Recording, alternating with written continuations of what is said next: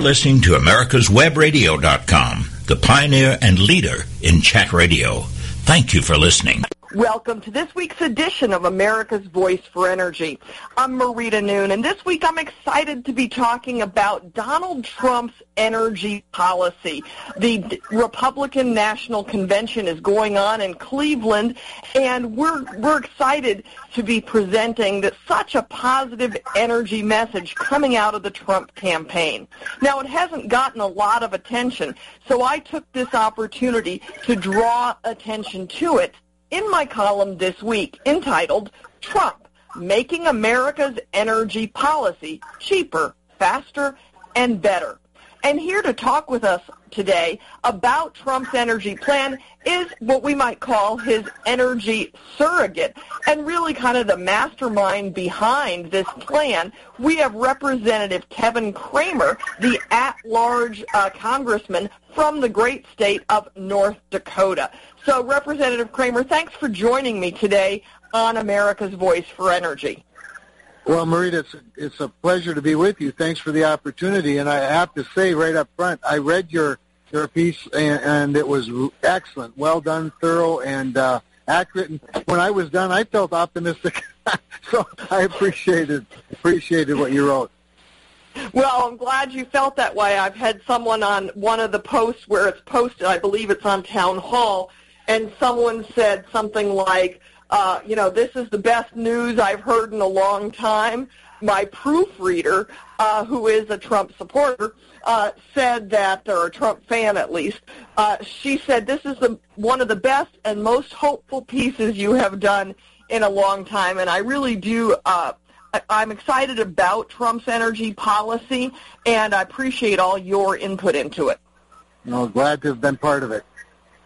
Before we get into that, I want to mention for our listeners that you're calling uh, from the convention center in Cleveland. Can you give us a, a sense of and we're recording this. I'll let my audience know. I usually don't like sure. to let people know that this is recorded. I like to pretend it's all live. But sure. the reality is we're recording Monday before the convention has started officially, but there's plenty of activity going on there. Can you give us a sense of what's happening?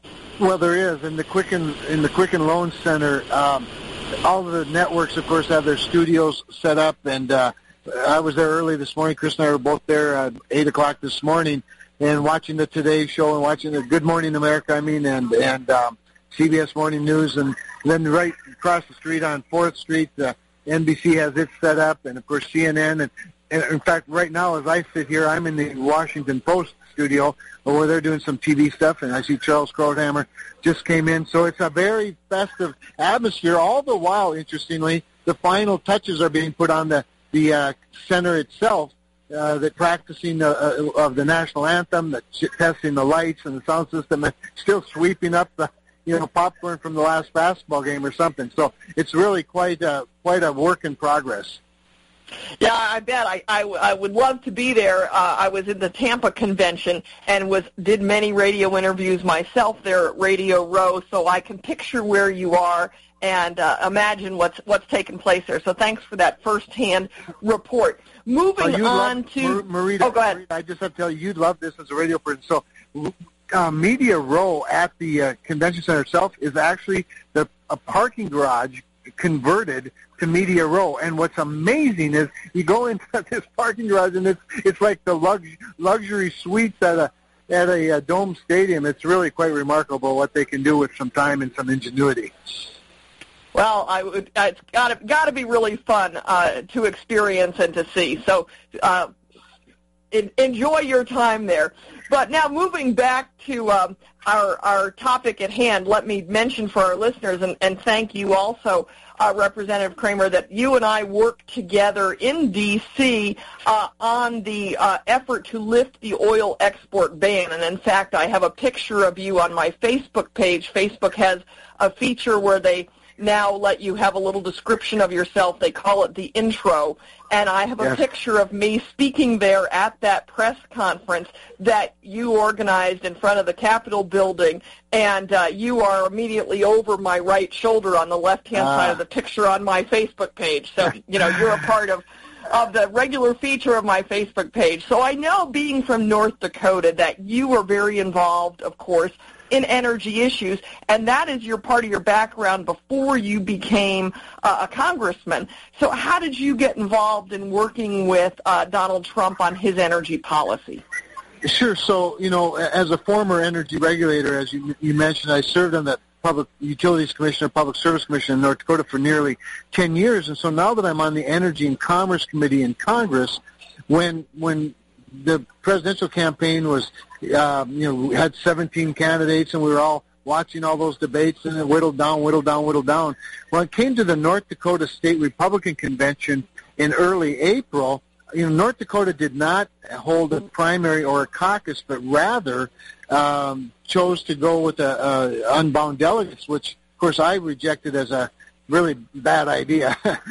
but um, at that point, uh, North Dakota's delegates were looking pretty darn important, and so it, our convention was setting up to be a, a pretty big deal with Ted Cruz scheduled to speak. I had invited um, Ben Carson to come and, and surrogate for Donald Trump, and he had agreed to do that. And I chose, uh, along with the Trump campaign, to do to use that opportunity to endorse uh, Mr. Trump at our convention and try to you know get more of our delegates elected. Well, uh, that went so well. Donald Trump joined me on my radio, what I call Talk Radio Town Hall, uh, show, and he's talked about energy. He talked about both um, the uh, fracking revolution and how that has made uh, America much more energy secure in terms of oil production. And he talked a lot about coal mining, and of course, both coal and oil are important to North Dakota. Well, then when he secured the nomination, uh, really after Indiana, the next uh, that very week, he gave his foreign policy speech in Washington D.C. and I attended that speech uh, as his guest. We visited a little bit. We talked about him coming to North Dakota, um, and he said, "Hey, I'm gonna, I want to come for that Williston Basin Petroleum Conference." He'd been working with Harold Hamm on that. And said, uh, count me in on that deal. And, and so I really began at that point working with him, writing some stuff that he could use in that speech in Bismarck, uh, which was another three or four weeks later. Um, but at the same time, Marita, as one of the original eight members of Congress to endorse Mr. Trump prior to locking up the nomination, all of us have had a role in putting some meat on the policy on the policy bones that uh, that he'd been running on. And it just so happened that you know, with my background and expertise and a committee assignment, um, energy, uh, you know, energy is my my part of that um, my part of that team. So did he, did he require a, quite a bit of education? Obviously, uh, you know, he's not from his background. He's certainly not an energy expert. Well, I would say he, here's the thing: he is, and, and, he, and I think we all know this. He's an America First guy, right? So, so when he comes up with an America First economic plan or economic policy, obviously energy fits into that perfectly. And um, and so it's it's pretty easy to take an energy policy and apply it to an America First policy when you're from North Dakota. Yes, it certainly is when you're from North Dakota, but perhaps not when you're from Manhattan. That's why I was wondering. No, no, that's right. But but even he understands as a business person, having developed around the country, it's not hard for him to understand wow, if we produce more of this stuff here, we create the jobs here. It's better for all of business um, to have lower cost to energy. And it didn't take a lot of, really not a lot of education. It was really rather easy. And then when you think about the influence that OPEC has in the global marketplace and the understanding that we're now selling in the global marketplace, obviously, um, you know, he grasps that pretty easily. So when we start talking about things like my OPEC commission, um, and uh, in you know trying to make sure that the the global marketplace is fair as well as available.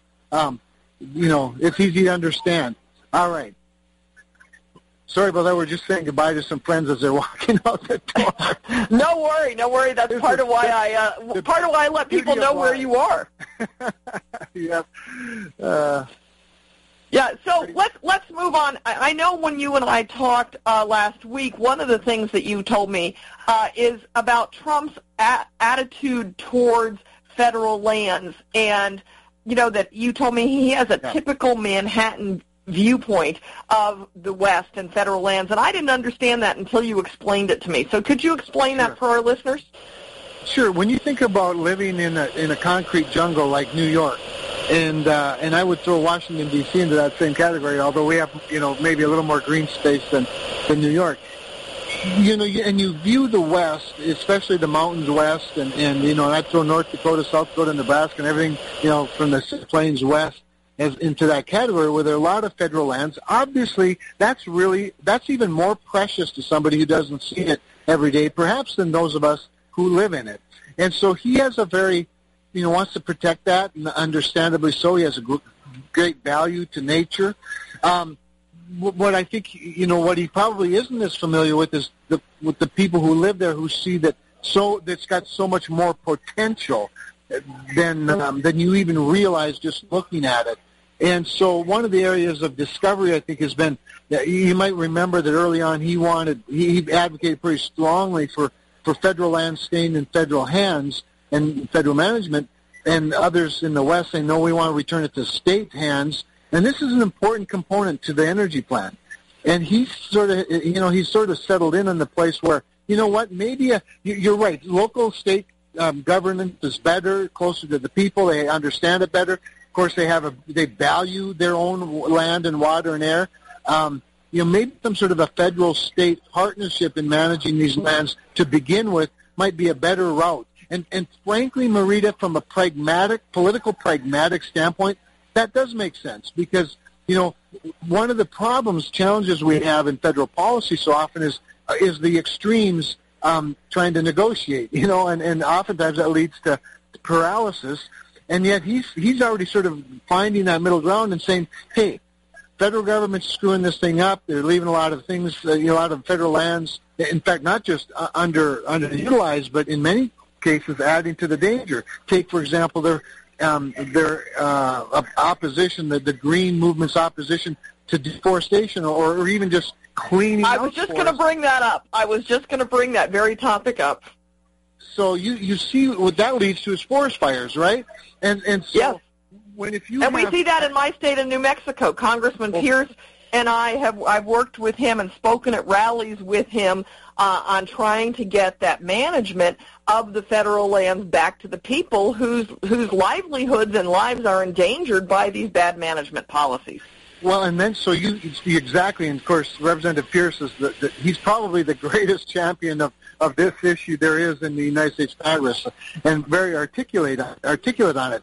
But what we but when you see that the small environmental you know footprint nowadays that that horizontal drilling has on it, and the, the technology that keeps you really what you end up doing is you have an, you have another whole set of people of industry on federal lands that that can not just provide an opportunity to make money off of it for the taxpayers and make us more energy secure and independent, but then who who also have an eye for the environment and and you, know they're the ones that, as you know, they they do the, the all the studies, environmental impact studies, and and uh, even uh, archaeological studies, and you actually enhance nature by the appropriate development of it. And I think Donald yeah. Trump is, you know, understands that. But here's what he really understands, and I love this. I'm, I'm going to ask. I'm going to ask you to hold that thought because we've sure. got to take a break. But we'll come right back with that and get into some of the more specifics of uh, the energy plan. Sure. Stay with us on America's Voice for Energy, and we'll be right back. Your auto love and investment demands the best, and for 45 years, Passport Transport has been meeting those demands. From manufacturers to the one-car collectors and all other facets of the auto industry and antique auto hobby. The first and the finest with unequaled service and peace of mind. Passport Transport, your auto transportation company. Contact PassportTransport.com with your need today. Passport Transport. Obamacare is failing. We all know that, but you need to know why and what you can do to get us back on the right track. Visit us at ObamacareWatch.org. This is Grace Marie Turner of the Galen Institute. Join us at ObamacareWatch.org. Affordable health insurance was the promise of Obamacare, but for many, the government mandate caused more problems than it solved. This is Dr. Elena George from Medicine on Call, and I want to tell you about a truly affordable alternative allowed under Obamacare, Liberty Health Share. Liberty HealthShare bypasses doctor and hospital panels, giving you the freedom to choose. And with a maximum of $500 out of pocket per person and 100% coverage up to $1 million per year per occurrence, you can rest assured knowing you and your family are protected. Coverage starts as low as $107 per month and also includes dental, vision, pharmacy, and holistic care. Liberty HealthShare puts you back in charge of your health. Visit them online at libertyoncall.org. Again, for a true affordable alternative to Obamacare, visit libertyoncall.org or call toll-free 1-800-714-6993 today. You're listening to America's americaswebradio.com, the pioneer and leader in chat radio. Thank you for listening. Back to America's Voice for Energy. We're talking with Donald Trump's energy surrogate, Representative Kevin Cramer from North Dakota. And Representative Cramer, just before the break, you were you were about to head into uh, uh, something that you really appreciated, and I had to interrupt you. Well, I think what we're, we're talking about about, um, of course, are, are some federal lands. Uh, I'm okay. I'm looking at some other friends I'd love to track down. Um, anyway, um, sorry about. Really, I know it's distracting there it's anyway. Um, We'll remind our listeners that you're talking to us from the the Quicken Arena in Cleveland, where the RNC is holding its convention this week.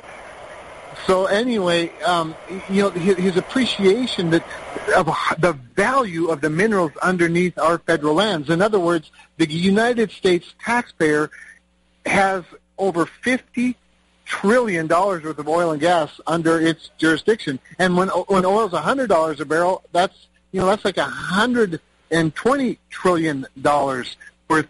Well, Donald Trump, one thing he understands is business, and he understands revenue. And to think that our government, with a nineteen trillion dollar debt, actually owns fifty to hundred trillion dollars worth of oil, and we leave it in the ground as by virtue of our policies that's he he can find that offensive pretty quickly. And then yeah, and we've we've got the same problem with lots of other things like uh, rare earth minerals and right. uh, other oh, yeah. critical minerals. I've got a friend that's been trying for I believe seven years, maybe it's only five, but many many years, fighting the Forest Service in Montana, trying to get a tungsten mine, an exploration permit for a known critical resource that we're importing in from China, and we have it in the United States. So that's just an example. And there are many of them. You're exactly right. Whether it's trees, you know, and the opportunity that, that the timber industry has to not only generate revenue and jobs, but also to generate, but also to provide um, opportunity and, to find, provide opportunity to clean that old timber out of there and avoid forest fires. And that's true in a million different ways. Yeah. Look, think, thinking of that kind of local management idea, let's move to fracking. We've had Bernie Sanders and yes. Hillary Clinton both out there really demonizing this miraculous technology, and they want to basically regulate it out of existence, which basically will eliminate drilling in the oil drilling and natural gas drilling in the United States because this new era of energy abundance is as a result of fracking. What? How does Donald Trump feel about hydraulic fracturing? Well, he's been pretty clear that those rules need to be repealed, and, and to the degree that um, we need regulation, it needs to be more states first. As you know, that nobody loves North Dakota's water and land more than North Dakotans do, and same is true in Texas and New Mexico and Oklahoma, and um, and that there's no way we should we, from a national security standpoint, if nothing else, Mr. Trump understands that America's economic security and America's national security is tied directly to our our energy security. And why would we, especially at a time like this where the Middle East is so volatile and where where we don't have really any friends outside of Israel, but we have varying degrees of adversaries, um, why would we make ourselves more dependent rather than less dependent on them? And so, so these rules like the fracking rule and the, the methane rule, um, you know, uh, lots of others, obviously a clean power plan, in, you know, it summarizes a lot of them. Um, he wants to repeal those and uh, he's got a one day, hundred day, and a you know a multi uh, month agenda to try and to try and do exactly that, and and put put this industry back in the hands of the experts and the states, and uh, with with a gentle federal backstop. You know, you mentioned the Clean Power Plan there and Waters of the U.S. are two big rules. Uh, Waters of the U.S. is less industry or less energy focused, but Clean Power Plan is totally energy focused.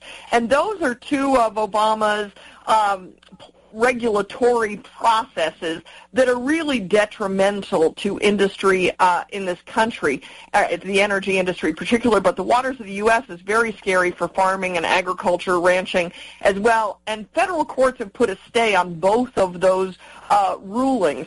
What can Trump do? You're a congressman. You understand Yeah. the legal process. What can he Yeah. do with those? You know, that's a great question, and that's something that we're still looking into. But clearly, Marita, the fact that we have these stays gives, I think, tremendous, not just, not, I'm not just talking about legal standing, but, but mm, ethical standing, if you will, um, social standing to say, okay, we have to start over. Clearly, mistakes have been made. Clearly, there's an overreach here. And, and I don't know exactly what can be done, but I know this much that while there there's a stay going on, and while they're stayed, the next wave of federal um, both regulators and um, jurists and and lawyers, they can take a different and likely would take a different legal position on some of those rules, especially in light of the fact that they're they've been stayed. Because remember, that stay not only doesn't just sort of stop the rule, but the judge the, or or or um, appellates in the in a case like that, they're making a determination that there's a at least some likelihood, if not a, a, a profound likelihood, that the that the rule would be overturned. So the evidence would be such that if you're a good lawyer, you're going to say, you know what, I, you know, maybe my team before me screwed this thing up. We better repeal this, or we better rein it in and see if we can't make a better argument that st- could stand the legal muster. Yeah, it'll be it'll be interesting to see, but you're confident that that he wants to see those those rule makings oh. not go not go forward. There's not even a question in my mind about that. you know, I, good, to hear. Let's move to another one that he has said he wants to overturn, and that is the Paris Climate Agreement. Uh, you know, and, and uh, obviously I'm firmly in support of, of overturning our, our uh, discontinuing our participation in that agreement. What can he do with that? Yeah, great question, Marita. Because of course, remember the Paris Accord has to. It, it is an agreement. It, this is not a. This is not a. You know, this this Not is a not treaty. some sort of a treaty that ha- that can be ratified. At least it wouldn't be ratified. Put it that way. The good news is the United States Senate, even in its current makeup, and most likely even in a Democratic makeup, would not ratify the Paris Climate Accord. And um, so that's the first thing. The other thing is that most of the other countries' legislative bodies probably aren't going to. So it would be pretty easy for a, new president to just say, we're not doing this. I, I don't think that's a problem whatsoever. And I think it'd be welcome. I think a lot of people welcome that because just whether you're talking about uh, the, the, you know, the TPP or, or a trade deal with China or you're talking about the, the, nu- the nuclear deal with Iran, uh, this is consistent with with um, Mr. Trump in that he doesn't want to acquiesce our authority to to world bodies, and he darn sure knows better than to trust other countries to um, to comply with something just because we're we're going to. Remember, the first thing that that President Obama tried to do was a deal with China itself on on uh, greenhouse gas emissions, where China gets to continue to grow, increase its greenhouse gas emissions till through 2030, while the United States decreases it, its, and puts ourselves at a competitive disadvantage globally, and somehow he considers that a good deal. So I think Paris is, is, is similarly just not, uh, just doesn't make any sense whatsoever, and that'll be an easy one, I think, for him to stop. So what are some of the other changes that you think we can look for under a President Obama in energy policy? Uh, President Trump. So uh, Uh, yes, I'm sorry. Thank Yeah. you. yeah, six six more months of that suffering, and it'll be then our long suffering Yes. is over. But but but I think what you can look for is uh, getting back to sort of regular on the regulatory side is is a, a strong emphasis on states first.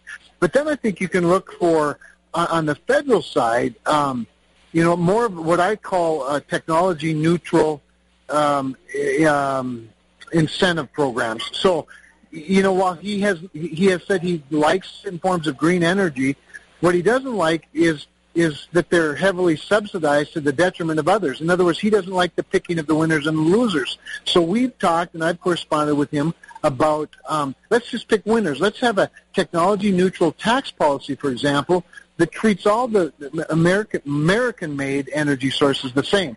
So if you're if you're generating coal fired electricity um, and you can do it with uh, you know by capturing the carbon in in a stream, great. Re- remember that early on in the Clean Power Plan, new source performance standards uh, um, require carbon capture and sequestration technology to uh, you know, to comply. Well, well, nobody can do that because the technology has not been feasible. It's not been economically uh, or or completely tested in a way that can make it work. And yet we know it's in the making. Well, if you kill the innovator that can find the solution, you're never going to find the solution. But of course, the Obama administration's goal is to kill the innovator. The innovator being the coal industry itself. Mr. Trump saying yes. no. If, if if our goal is is uh, carbon constraint, coal can be part of that. Oil and gas can be part of that. Certainly, gas can be part of that. But and and certainly wind and solar. But you can't take money from one part of the industry, give it to the other part of the industry, and say we're leveling the playing field. Instead, let's have a, uh, a tax policy and other policy, research and development policies that are um, technology neutral. And and uh, you know that's a true level playing field. And then the marketplace, the consumer can pick the source that, that works best. You know, we're this this is such a fascinating discussion, and we're down to about two minutes left here. Uh, last thing I need to ask you about and have you address is, you know, Donald Trump has said that he is going to save the coal industry. I have people ask me all the time, can we bring back coal? Is it too far gone? What, what's your answer? My answer is there's still enough of it that if we can stop the bleeding, that would be the first thing we have to do. So get get these regulations that are killing it, like like the Clean Power Plan in its entirety, coal, uh, the the stream buffer zone rule, which is, you know, doesn't even make much sense in Appalachia, but makes zero sense in Wyoming, in Montana, and North Dakota, and and and roll all of those back and and start fresh and give hope to the industry again, and then let the innovators find the solutions. You know, this happened with mercury, with uh, uh, uh, NOx and SOx, uh, you know, sulfur dioxide and and uh, and and particulate matter, the more traditional pollutions. The industry right, the true pollution. The solution. That's right, the true pollutions. And Donald Trump talks a lot about the true pollutions, the, the ones that, that, that we understand, and the ballad ones, as he says. Well, they they can do the same with CO2 if you don't kill them.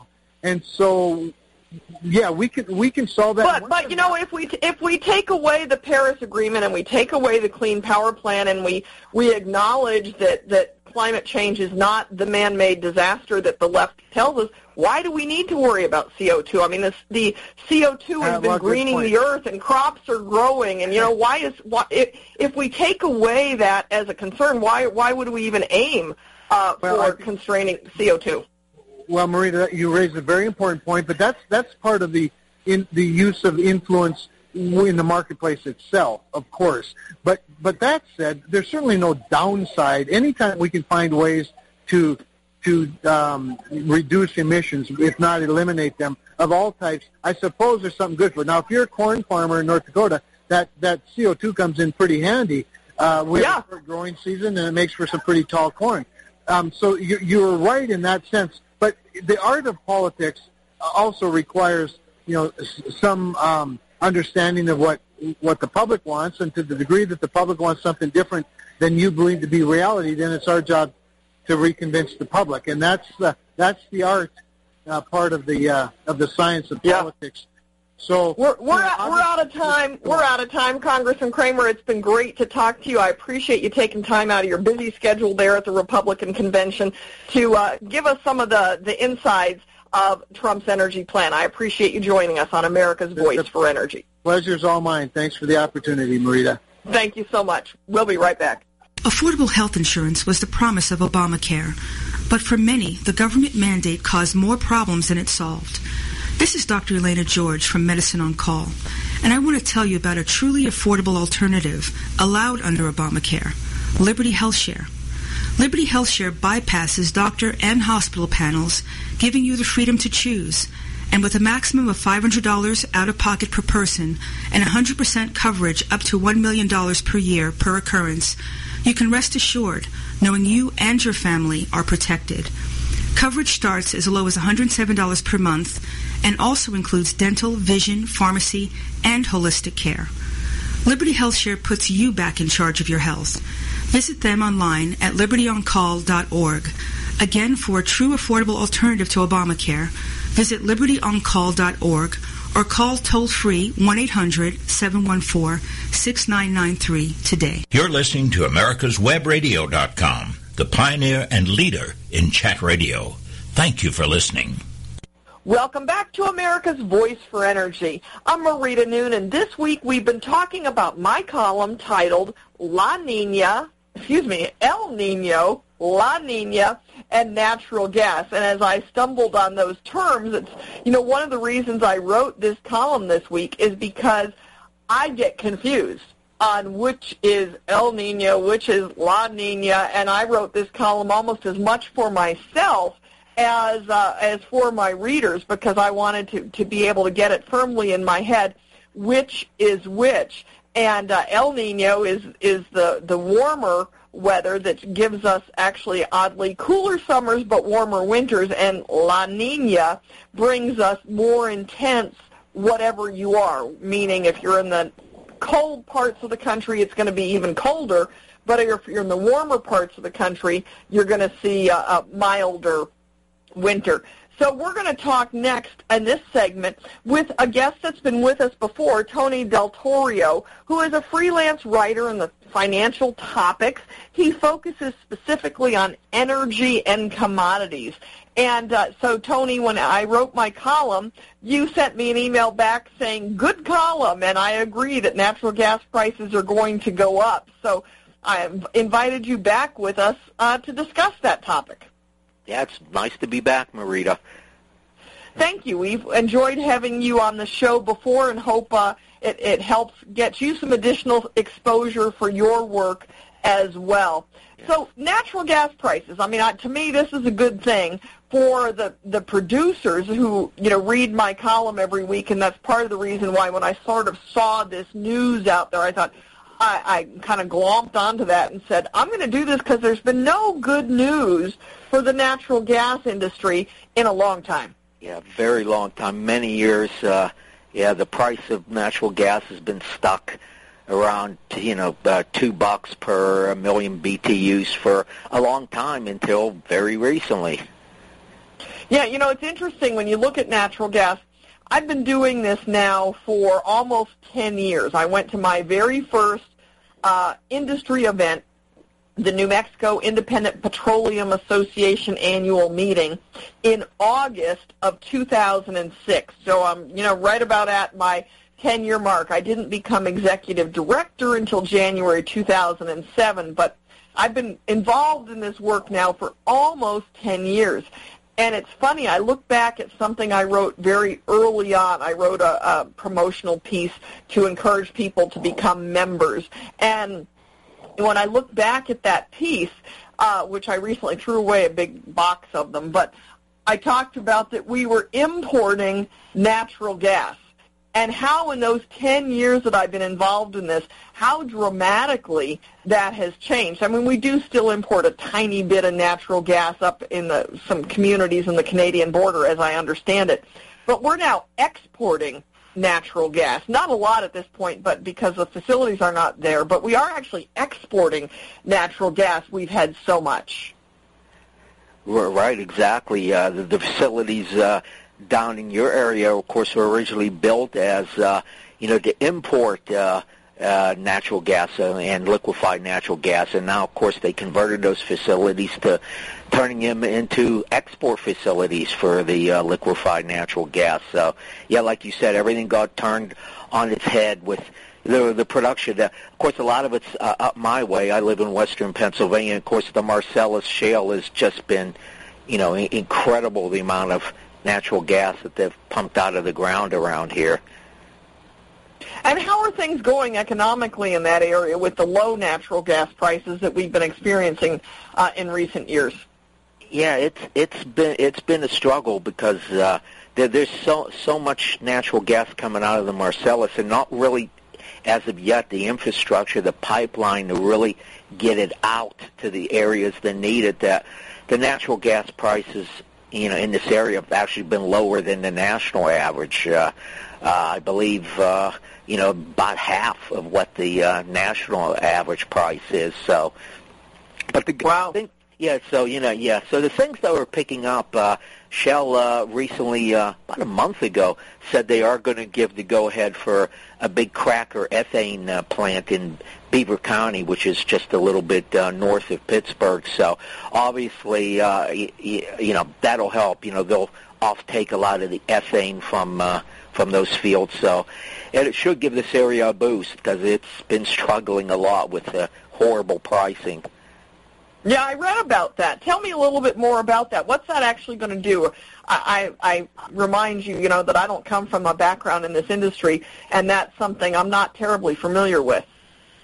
Yeah, yeah. Basically, although I'm I'm not a petrochemical engineer either, but uh, yeah, basically, uh, uh, they'll take uh, the ethane, which is uh, sometimes uh, you know called wet gas, and that, but they'll take the ethane from you know that comes out of the ground also along with the natural gas and the cracker plant basically turns that in, into uh, uh, uh, ca- chemicals uh, I believe it's polyethylene uh, that chemical company Right, it becomes a feedstock for a lot of plastics. and, and Yeah. all the things that we use in everyday life exactly Well, that's good news. Now, I assume since Shell is putting in this cracker plant in that area, that this ethane uh, is is common in Pennsylvania. Yeah, it, sure is. Again, uh, they, they've been trying to just either keep it underground or just stuff it into pipelines, and you know there was nothing they could really do with it. I think ethane prices were down to like 20 cents or, or something a gallon or, or something outrageously low like that. But obviously, with Shell coming on board, that that'll improve things a lot because there'll be a you know a big end user of ethane. Yeah. You know, in the last segment, I talked with Phil Flynn, and he and I talked about uh, pipeline constraints, and that obviously in Pennsylvania there you've got an abundance of natural gas. Yep. But if we have a really cold El Nino winter, there there's not really the pipelines to get that natural gas to the Northeast in particular.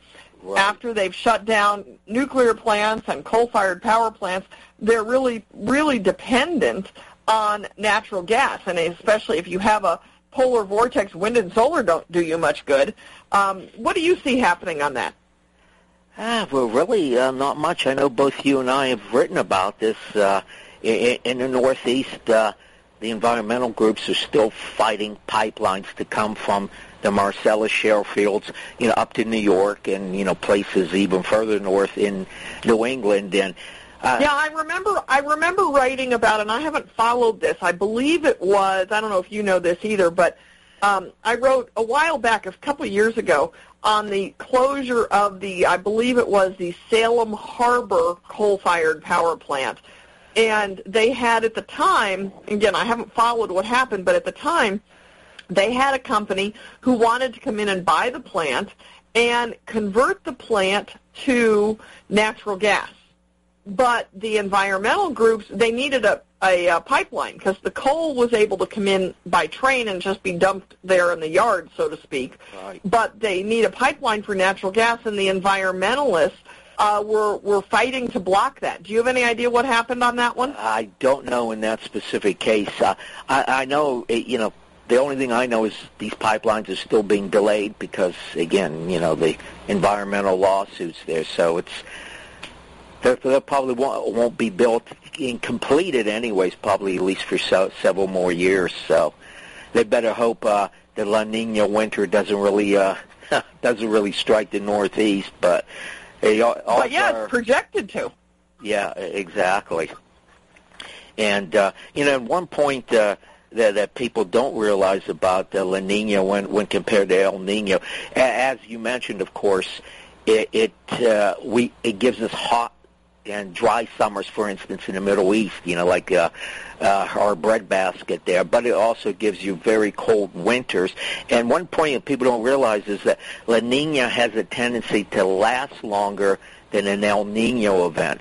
So often El Nino may come and go like in one season where a La Nina event can possibly last a couple years. Sometimes it could drag Really? on over two years. Exactly, yeah. Because the last time, uh, I hate to drag it into agriculture, but when when we had that big drought in the Midwest, I believe it was 2012, when the grain prices went through the roof. Well, that was the continuation of a La Nina pattern that had been in place for a couple years there. So, yeah, that's the bad thing about La Nina. It tends to sort of, you know, it's like a bad house guest. You know, doesn't want to leave. Yeah, well, like I said, I, I read in, from my research that La Nina tends to make it's like an extreme normal, whatever is normal for you. So those of us in the Southwest, which includes me, we're not going to expect, we are not expecting a really intense winter as a result of La Nina, but particularly the Pacific Northwest, the Midwest, and the Northeast uh, are probably going to be seeing a much colder winter and pro- more volatile weather and um, back to polar vortex, as they call it, conditions. Yeah, exa- exactly right.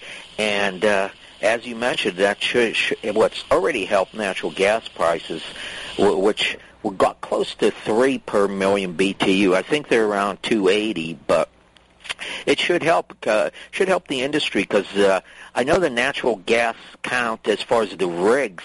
Uh, beginning of June, June 3rd, uh, it hit its all-time low of only 82 active rigs in this country.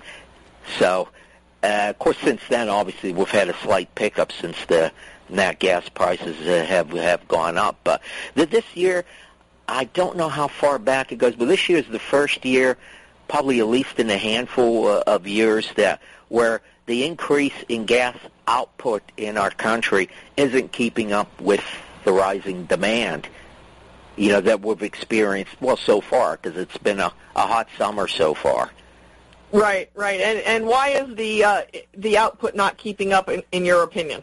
Well, again, uh, you know, the, as I mentioned, uh, the rig count is definitely down, so there's, you know, less people, you know, actually actively, you know, bringing the gas out of the ground, because, again, it's just, you know, t- the price is too low.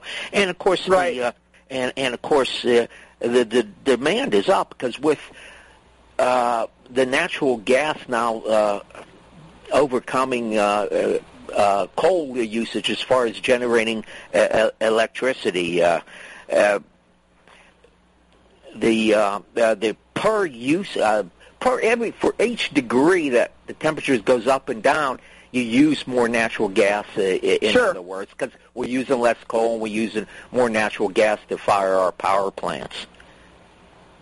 You know, I've only got about 30 seconds left, Tony, and this is a little bit out of left field, and you may just say, I have no idea, and by the time I ask the question, we're going to be down to you just saying yes or no, basically. But, you know, Donald Trump has promised he's going to bring back the coal industry. Do you think that if he is elected president that he, that's a possibility? Can the coal industry be br- brought back? My opinion, no. Uh, I, I don't believe so. Hard news, hard news. Well, Yeah. I hope that, I hope that he can at least slow the decline. Yeah, that's but, what uh, I'm hoping too. Fingers crossed. Yeah. Yeah, great. Tony Daltorio, thanks so much for joining us today uh, to discuss uh, the natural gas prices. Appreciate your time and expertise. Okay. Thanks, Marita. Take care. We'll, we'll look forward to next time. Stay tuned. We'll be right back on America's Voice for Energy. Affordable health insurance was the promise of Obamacare, but for many, the government mandate caused more problems than it solved. This is Dr. Elena George from Medicine on Call, and I want to tell you about a truly affordable alternative allowed under Obamacare, Liberty HealthShare. Liberty HealthShare bypasses doctor and hospital panels, giving you the freedom to choose. And with a maximum of $500 out of pocket per person and 100% coverage up to $1 million per year per occurrence, you can rest assured knowing you and your family are protected. Coverage starts as low as $107 per month and also includes dental, vision, pharmacy, and holistic care. Liberty HealthShare puts you back in charge of your health. Visit them online at libertyoncall.org. Again, for a true affordable alternative to Obamacare, visit libertyoncall.org or call toll-free 1-800-714-6993 today. Watchdog is a term given an organization like the United States Justice Foundation, which since 1979 has been watching out and, when necessary, taking the appropriate action from testifying to litigating to protect our constitutional rights. USJF, a nonprofit organization, is nationally recognized not only as a watchdog, but many in the government, as well as those involved in legal cases, have also called the USJF a bulldog for the tenacious approach in their presentation and proof of what is right. Find out more at www.usjf.net. Support USJF as they support you. Did you miss a show that you really wanted to hear? All of our programs are available for download on americaswebradio.com and on iTunes. You can listen to your favorite programs on americaswebradio.com anytime you like. You're listening to americaswebradio.com, the pioneer and leader in chat radio. Thank you for listening. Welcome to our closing segment of America's Voice for Energy. We've been talking today about El Nino, La Nina, and natural gas. Within my column, I tucked a few comments that I lifted from a blog that I found and a news source that I was totally unfamiliar with, an organization called Ecova. And the blog post was written by Jonathan Lee, who is their Senior Energy Market Intelligence Manager, which is a very impressive sounding title. And Jonathan's post was titled La Nina and energy price increases on the way question mark and i picked this up and he talked about the elect the impact to electricity generation of the rising price or the potential rising price of natural gas so I reached out to Jonathan, and he's with us for this closing closing segment today. Jonathan, thanks for joining us on America's Voice for Energy, and I'm pleased to uh, make your acquaintance. It's a pleasure to be here, Marita. I hope you'll be with us many more times. So let's get right into the topic. I've, we've already talked with a couple of commodities brokers who feel that the price of natural gas is definitely going to be on the rise. And of course, we've already seen uh, a dramatic increase in the last couple months. What do you see happening? You know, I would have to uh, concur with them. Um, from the information and the fundamental factors that, that I'm looking at, um, uh, in terms of natural gas, the uh, with supply starting to, uh, even though supply is still very strong, uh, there's some demand uh, pieces that are coming online, uh, especially focused towards this winter as as you look at the, the power sector soaking a, up a lot more natural gas as, as the U.S. produces more electricity from, from natural gas fired generation. A lot has come off from coal fire uh, as a source of energy generation. And so, uh, you know, looking out towards this winter, I could see prices continue to, to trend higher uh, as we, we move towards winter.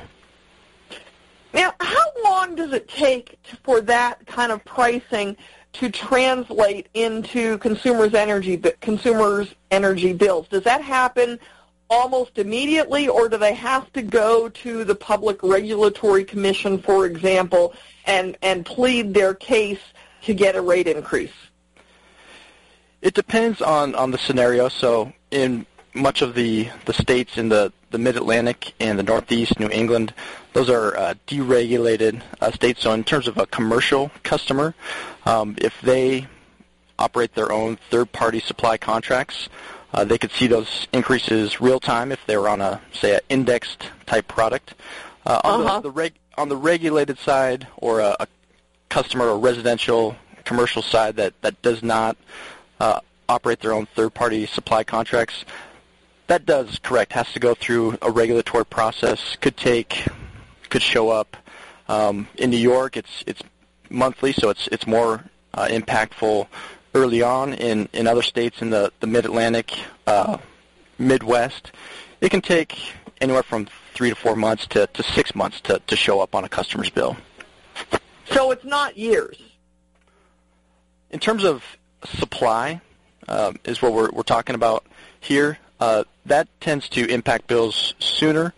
When you're talking uh, distribution, which is another side of a customer's bill, um, that that does tend to take uh, years to, to go through the, the regulatory rate making process.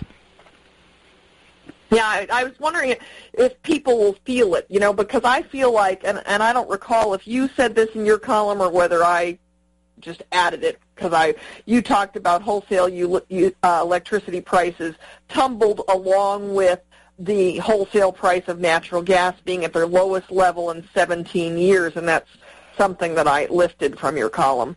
And um, but I, I feel I feel like the low price of natural gas over the last several years has really hidden from the consumer the high cost of renewables going going into the power supply.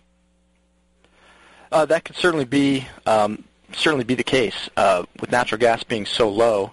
Um, it's it's masked not only uh, potential increases from the renewable side, uh, but also on the the distribution side. So utilities are looking to strengthen their infrastructure. Um, and the, the impact to customers isn't as great um, when supply is, is lower, as it has been the last couple years outside of you know that winter of 2013, 2014. Um, but it, it does tend to mask overall increases in other areas of, of the energy market.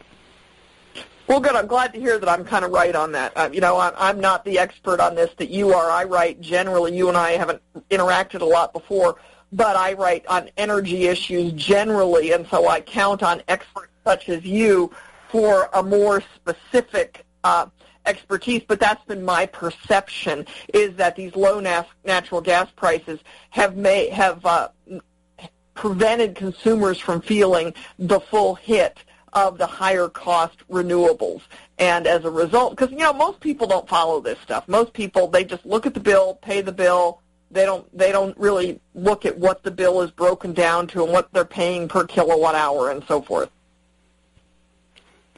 Right, it, it's it's a complex uh, you know bill. If you look at your utility bill, there's there's charges on there that you know it's it's like hey where did where did that where does where does that go or what does that pay for? And utilities try to do a good job of of uh, uh, informing the the consumer about those, but um, you know I don't know about you, but sometimes as a looking at my residential bill, it's it's sometimes you're you're looking at things that just don't quite make sense.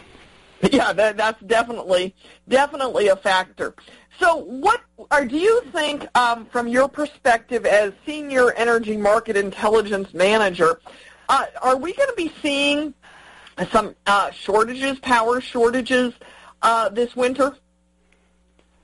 I don't think that's necessarily going to happen this winter. Um, you may have been following in the news the, the situation in, in California with the, the, the natural gas storage leak at Aliso Canyon uh, and yes. the potential for them, customers in the LA market, Southern California, to have rolling uh, rolling blackouts or about the um, utility commission said about maybe 14 days this summer. I don't think that that's had an yeah. Actually, I, I wrote on that. I wrote on that two weeks ago. So yes, I definitely have been following that. Uh, but in terms of, of shortages, uh, blackouts, I, uh, I, I don't see that happening uh, this winter. Um, there's still a lot of um, uh, sources. Uh, if, if you know, potentially, if we get into the winter, uh, if you look back, you know, the winter of 2013, 2014, the so-called polar vortex winter, um, right? There, there is potential for uh, price volatility heading into that that time frame, uh, specifically due to um, in the in the New England market, uh, the infrastructure for pipelines to, to move natural gas um, to those power stations, and at the same time to, to move it to uh, homes and businesses as people like to, to stay warm during the winter, which is the funny uh, thing about that. Yeah, right. Um, so the the pipelines aren't built out enough to potentially handle some of those those really cold winter days, especially when it's prolonged cold periods like we saw a few winters back. Yeah, and that's what Phil Flynn was talking about, particularly in New England. And that same idea that you just mentioned is why, I don't know if you noticed in my column, there's just one little phrase where I talk about pipeline constraints. And I just threw that in there. But that's what I was, that's what I was thinking of when I use that phrase, pipeline constraints, that particularly in New England, that as they've shut down nuclear and shut down coal, both of which I'm a fan of, but they've shut both of those down, but yet don't have really the pipelines to provide the natural gas uh, on a high demand time as this La Nina winter uh, projections may do. Correct, and that that is a concern that uh, commercial uh, customers in those in that footprint should be should be aware of heading into to this winter. Um, prices aren't you know super volatile at this point. Um, so if they if they do manage their own third party supply contracts, it's something to look at um, before you know the winter really really kicks in. Well, let's talk for a moment. Your call, your piece you wrote, as I said, it's titled "La Nina and Energy Price Increases on the Way." Um, what what's the role of La Nina? What are you looking at as you're trying to uh, because you you try to help utilities uh, manage this? Is that am I correct in understanding what you all do at Ecova? Uh, we we help utilities with with some of their uh, programs. Uh, we mostly focus on the commercial industrial side, helping them manage their energy prices. Okay, so you're obviously looking at at La Nina. What are you telling them? Absolutely. Um, so it's it's in the early stages, uh, but right now uh, the, the National Oceanic Admi- Atmospheric Administration, so NOAA, is basically saying that there's about a 75% chance that La Nina will occur this winter. Over the last 65 years, um, La Nina occurs in, in a weak to, to strong state. Um, it's happened every time um, over the last 60, 65 years two years, at least two years following. Um, so what does that La Nina mean for the U.S. Uh, in terms of winter? There's still a lot of other factors that come into play, but in a traditional scenario, um, cooler, wetter temperatures, uh, conditions, weather conditions affect the Midwest, northern Midwest, upper Midwest, uh, Mid-Atlantic, Northeast, New England market, and then usually the southern tier of the nation is, is drier and warmer. Um, so we, we talked about the, the pipeline constraints in the New England market. So if you get a, a really cold winter up in that market, uh, those are some of the highest priced uh, energy costs in the nation. And so volatility could come back and, and potentially shock some customers heading into this winter. Yeah, well, that's that's uh, an interesting interesting thing to follow. And personally, I, I, I hate to sound masochistic, but I kind of hope that that happens more. I hope it happens more to residents. I mean, I don't really hope it happens. I hate to say that. Right, right. But, uh, but I, you know, people, the, the energy policies that we have are so, in my opinion, detrimental that we, you need something like that to wake people up. And Jonathan, we've got about a minute left for your, your closing comments on that. Uh, not to not to weigh in too much in the in the political uh, arena, but um, any any uh, you know policy that that that focuses mostly on one one source or um, you know can can have impacts you know down the road. It's um, in terms of uh, energy prices, they've been pretty low. If you look at the last 12 years or, or 17 years for that matter, uh, we're at one of the lowest points, um, and we have been for the last you know three four years, relatively speaking. And so you know something like a a, a really volatile winter or volatile summer uh, does tend to wake up uh, people and and have them take a, a closer look at, at what's going on, you know, in in the details. And so that's I think always a good thing to to know what's what's happening um, where you have your your house or you have a, a national footprint of businesses. Yeah. Well put, Jonathan. Thank you so much for joining us on America's Voice for Energy. We've been talking with Jonathan Lee, Senior Energy Market Intelligence Manager for Ecova, and I encourage you to do an internet search on his comments if you're interested in this topic. We're out of time on America's Voice for Energy, heard every week on americaswebradio.com. Thanks for listening. You're listening to americaswebradio.com, the pioneer and leader in chat radio. Thank you for listening. I'm Marita Noon, and I would like to invite you to listen live or download my show, America's Voice for Energy, only on America's Web Radio. You're listening to americaswebradio.com, the pioneer and leader in chat radio. Thank you for listening.